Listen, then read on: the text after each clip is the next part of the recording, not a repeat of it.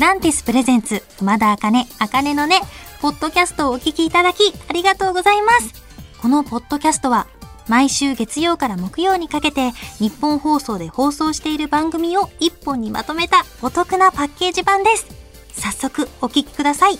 どうぞ。こんばんは、熊田茜です。はい、最近の熊田茜なんですけども、最近ね、めちゃめちゃ心流行ったことがありまして、何かと言いますと、トラックダウンを生で見ることができたんですよ。何のトラックダウンかと言いますと、サードシングル、心流行るのカップリング曲、自分自身のトラックダウン現場に行くことができました。まあ、トラックダウンって何ぞやという方もいらっしゃると思うんですけど、私あのー、YouTube チャンネルの方で、くまなく調べたい、くましらというのでね、インタビューをしているので、気になる方はぜひ、チェックしていただけたら嬉しいなと思います。まあ、あの、音楽、レコーディングした曲を CD 化するために、こう、音をきれいに調整するっていう作業の現場なんですけど、私ね、目の前で家庭を見たのは初めてだったんですよ。で、レコーディングするときって、まあもちろん歌詞も来る、えー、オケも来る。ちゃんと揃った状態では来るんですけど、えっと、その時には、えっと、まだこう、機械で打ち込んだ音で、楽器の音とかもオケも作られてたんですよね。で、この、えー、トラックダウンの時は、生楽器のレコーディングをされた状態で音を聞くことができて、びっくりしました。レコーディングした時とも全然音が違くて、もうな、もう違う楽曲に聞こえちゃうぐらい違うんですよ。もう豪華というか、音の厚みが全然違くて、もう最初聞いた時、言葉出ないというか、もう鳥肌ブワーって立つぐらい、もうテンション上がっちゃって、すっごい面白かったです。で、今回、この自分自身は、佐伯祐介さんが作曲を担当してくださっていて、で、佐伯祐介さんと、その熊白でも出演していただいたディレクターの川野さんと、エンジニアの星野さんと、と皆さんスタッフさんと一緒にね、現場に入ってたんですけど、佐伯さんって、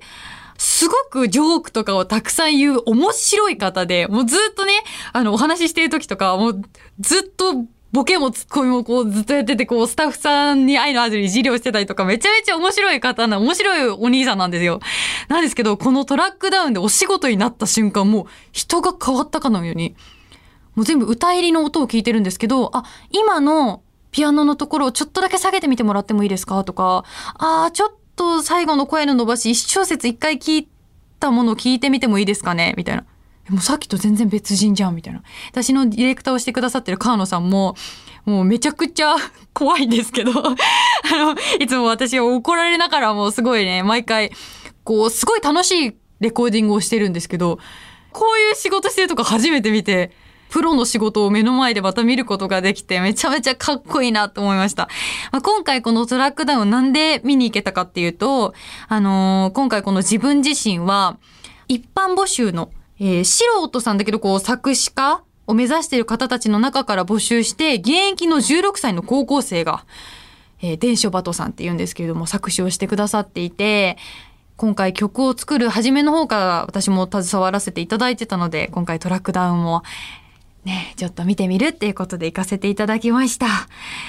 最高の曲に仕上がりました。なので皆さん、ドキドキワクワクして待っていてください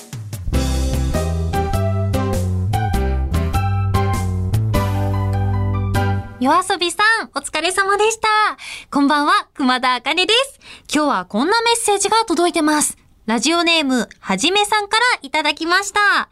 以前、ステイホーム期間中にギターを練習されているとのことでしたが、あれからギターの練習は進んでいますか？私は最近、おじからもらったバンジョーという楽器を練習しています。熊田さんが弾いてみたい楽器や憧れの楽器はありますか？いつか一緒にセッションできたら嬉しいです。ということでメッセージありがとうございます。バンジョーって何？あ、今スタッフさんが見せてくださいました。えー、何それ？すごい。形はギターにそっくりなんですけど、その、体の部分、ギターのボディの部分が丸くて、なんかどちらかというとそこの部分、なんか太鼓みたいというか、太鼓みたいな形になってます。いいですね、バンジョー。おじいからもらったってことはおじい様もやられていたということなんですかね。ええー、全然ギターともまた違う音だから、いつかセッション私もしたいです。いいですね。私ね、ギターちょうどなんかタイムリーなんですけど、ちょうどね、このね、ラジオ撮ってる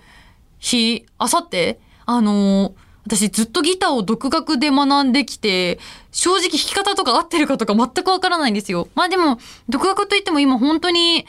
調べたら弾き方とかもコードとかも簡単に出てくるのでそういうのを見ながら練習してるんですけど、スタッフさんの中にすごくギターが上手い方がいらっしゃって、教えてあげるよって言ってくれたので、初めて人に習いに行くんですよ。でね、ちょっとね、なんか弾いてて、コード自体は押さえてるコードは合ってるのに、なぜか音が鳴らないっていうコードがあったりとか、そういうのがクリアになったらいいなっていうのをすごく思っていまして、どのぐらい弾けるようになったかっていうと、最初はもうコードを押さえるのがいっぱいいっぱいで、指も痛いしね。全然何もできなかったんですけど、今は、なんか例えば好きな曲でこのコードどうなってるんだろうってネットで調べてみてコードが出たら、弾けるコードが増えてきたので、なんとなくこう弾きながら、歌も一緒に歌えるようになって、弾き語りができるようになってきました。そしたらね、めっちゃ楽しくて。で、私ね、すごい飽き性なんですよ。いろんなことに興味持って、一歩踏み出すのはすごい早いんですけど、1ヶ月も持たないというか。で、そんな自分がちょっと嫌だなって思ってて、ギターも今回すっごい始めた時に楽しかったんですけど、楽しかったからこそ、あ、でもどうせ自分飽きちゃうんだろうなっていうのがすごい怖くて。で、今まで物事始めた時に、ちょっと、ああ、嫌だなって思っても、うん、でも頑張るぞって続けて、いやいやって思いながらやってて結局飽きちゃってたから、今回ギターは、いやいやって思ったら一回もう本当にやめちゃって、気が向いたらまた弾き始める。で、まあ一週間とかすごい短く、期間を決めて、1日30分は、まあもう弾けようが弾けまいが、とりあえずギターを持っとく。まあ、持っといたらさ、持っといて30分いる人っていないじゃん。だからなんとなく、こう弾いてみたりするっていう時間を設けてたら、今ね、人生で初めて、歌とお芝居以外にハマったものができたんですよ。で、私何もハマらないって思ってたんですけど、こういう風に今、趣味がまた新しくできたので、なんかすごい楽しいです。ということで、はじめさん、メッセージありがとうございました。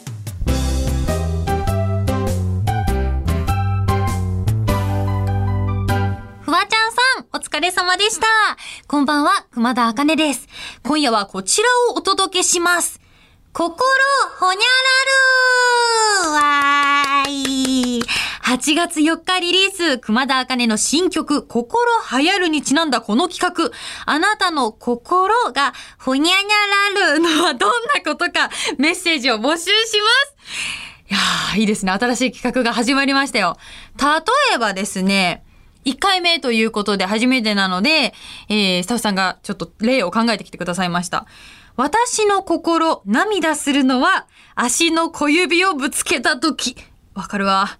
あとは、私の心、怒るのは、なかなか開いてくれないスーパーのビニール。だったりとか、私の心、コンビニをはしごしたくなるのは、おでんが温め中の時。わかるわ、おでん温め中の時。めっちゃはしごしますもん。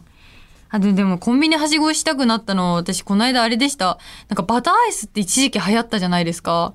あれずっと食べたくて、コンビニはしごどころかスーパーとかもいろいろ行ったんですけど、結局ね、見つかんなくて食べれなかったんですよ。あれどこ行ったんだろうね。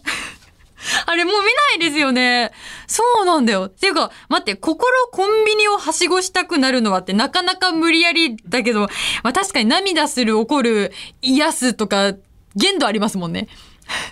ルールは守ってます これ皆さんからどんなことが来るのか結構ね幅広く言っていい感じがね今ここで見えたので皆さんもう気軽に送ってください。どうしようかな私もちょっと初回なんか考えてみます。じゃあ行きますよ。私の心流行るのは西武園遊園地がリニューアルした時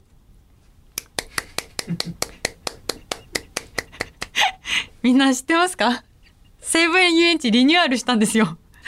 いや、これ、今でも、話題なんですよ。テレビだったりとかでも特集されてたりとか、あと結構あの SNS にも話題になっていて、昭和の街並みもういわゆる映えスポットがたっぷり。もう西武園遊園地が今までとはガラッと変わったんですよ。今ね、すごい行きたいなって思ってて、ずっとなんか情報とか見ながら、なんか昭和の街並みになってるらしくて。で、なんかね、本当に昭和をテーマにしてから追いかけられたりとか。待って、御用だ御用だみたいな。昭和、あ、江戸、江戸だでも昭和なんですよ。日本だからそういうことか。よくわかんないって言われました。すみません。でもね、あの、すいません。ちょっと今、心流行っちゃいました。なんかあったんだよでもなんか行ってみたいなと思ってたんですよ。じゃあ、締めますか。ということで、皆さん、メッセージ、えー、あなたの心がほにゃららるのはどんなことメッセージを募集します。自由にどしどし送ってください。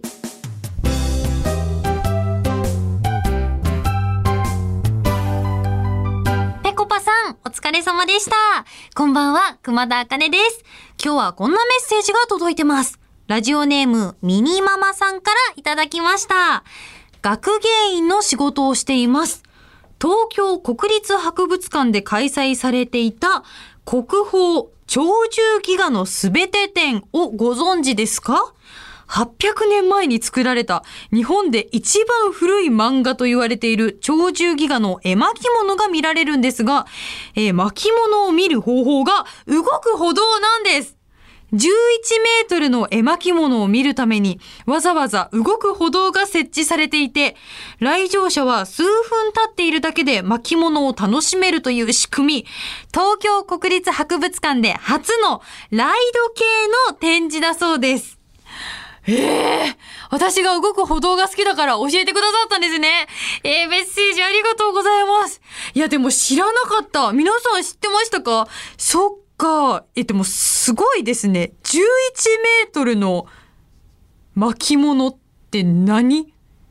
?11 メートルって何ぞやと思って今スタッフさんが調べてくださったんですけど、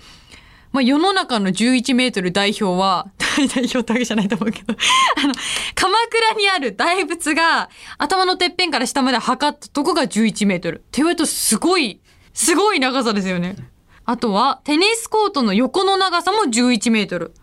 こう長いですね。あと、マンションの4階までがだいたい11メートルみたいです。その分漫画書いてあるんでしょ？え、普通の単行本にしたら何枚分ぐらいになるんですかね？え、一冊じゃ終わんないですよね？絶対。確かに、どういう積み方するか。えーそっか。この鳥獣戯画って、こう私、鳥獣戯画って言われて何かって言われたら、パッてわかんなかったんですけど、絵を見たら、あ、これが鳥獣戯画って言うんだって、このウサギとカエルがこう擬人化されて物語になってるやつですけど、でもね、日本で一番古い漫画800年前に、これを物語にして、まあ漫画、こうかん、ちゃんと完結するまで書こうって思った人がいたからこそ、今のこうアニメとかに繋がってるんだなって思うとね、なんか感慨深いですよね。しかもね、この私の動く歩道とコラボしてくれて、こんなにありがたいことはないな。別に熊田さんのじゃないって言われました。でも私の最推しの乗り物を、動く歩道とコラボしてるんでしょ？でもこれいい良くないですか？だって、なんかよく博物館とか展示会系に行くと、なんかその展示物の前にずっと座っ居座ってる人がいるじゃないですか。でもちょっとどいてくださいって言いづらいけど、動くほどに乗ってるわけだからみんながこう一定のテンポでスーって流れてくから。やっぱね、いいね。人間の怖い部分も動く歩道が 解消してくれるんですよ。そういう乗り物です。いやね、これね、ちょっとこの鳥獣ギガの滑って展行きたかったんですけど、20日に終わっちゃってたので、でもこういう情報を聞けて嬉しかったです。ありがとうございます。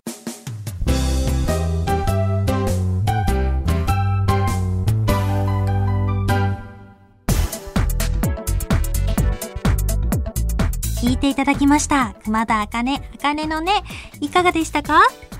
この番組ではラジオの前のあなたからのメッセージをお待ちしています。あなたが日常で出会った格言、元気が出る言葉などを教えてください。受付メールアドレスは、あかねアットマークオールナイトニッポンドットコム、あかねアットマークオールナイトニッポンドットコム、すべて小文字で AKANE です。ツイッターは、ハッシュタグ、あかねのねをつけてつぶやいてください。最後のねは漢字の音になっております。また次回お耳にかかる日までお元気で、熊田あかねでした。まったねー。